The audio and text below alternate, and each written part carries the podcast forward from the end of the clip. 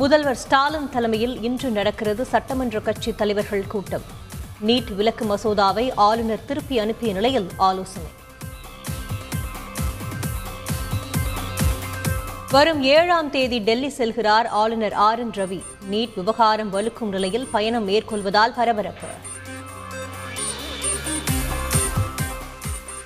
நகர்ப்புற உள்ளாட்சி தேர்தலில் களை கட்டிய வேட்புமனு தாக்கல். பல்வேறு விதமாக வேடமணிந்து வந்து வேட்பாளர்கள் உற்சாகம்.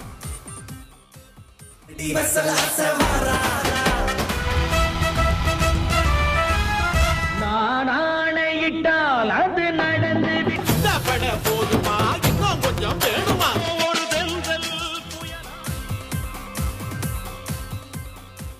நகர்ப்புற உள்ளாட்சி தேர்தலுக்கான வேட்புமனு தாக்கல் நிறைவு. வேட்பு மனுக்கள் மீது இன்று பரிசீலனை தொடக்கம். பிப்ரவரி ஆறு முதல் காணொலி மூலமாக முதல்வர் ஸ்டாலின் உள்ளாட்சி தேர்தல் பிரச்சாரம். திமுக கூட்டணி வேட்பாளர்களை ஆதரித்து வாக்கு சேகரிப்பு. அதிமுக இணை ஒருங்கிணைப்பாளர் எடப்பாடி பழனிசாமி ஆறு நாள் வாக்கு சேகரிப்பு. வரும் ஏழாம் தேதி சிவகாசியில் தேர்தல் பிரச்சாரத்தை தொடங்குகிறார். ஹைதராபாத்தில் இருநூற்று பதினாறு அடி உயர ராமானுஜர் சிலை இன்று திறப்பு. பிரதமர் மோடி திறந்து வைக்கிறார்.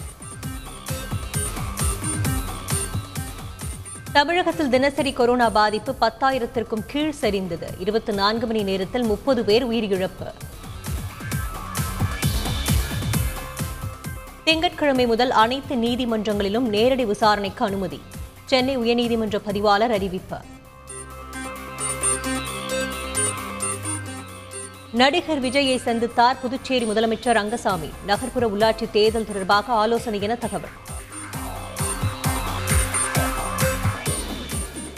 இன்று நடக்கிறது ஜூனியர் உலக கோப்பை இறுதிப் போட்டி. இந்தியா இங்கிலாந்து அணிகள் பலப்பரீட்சை.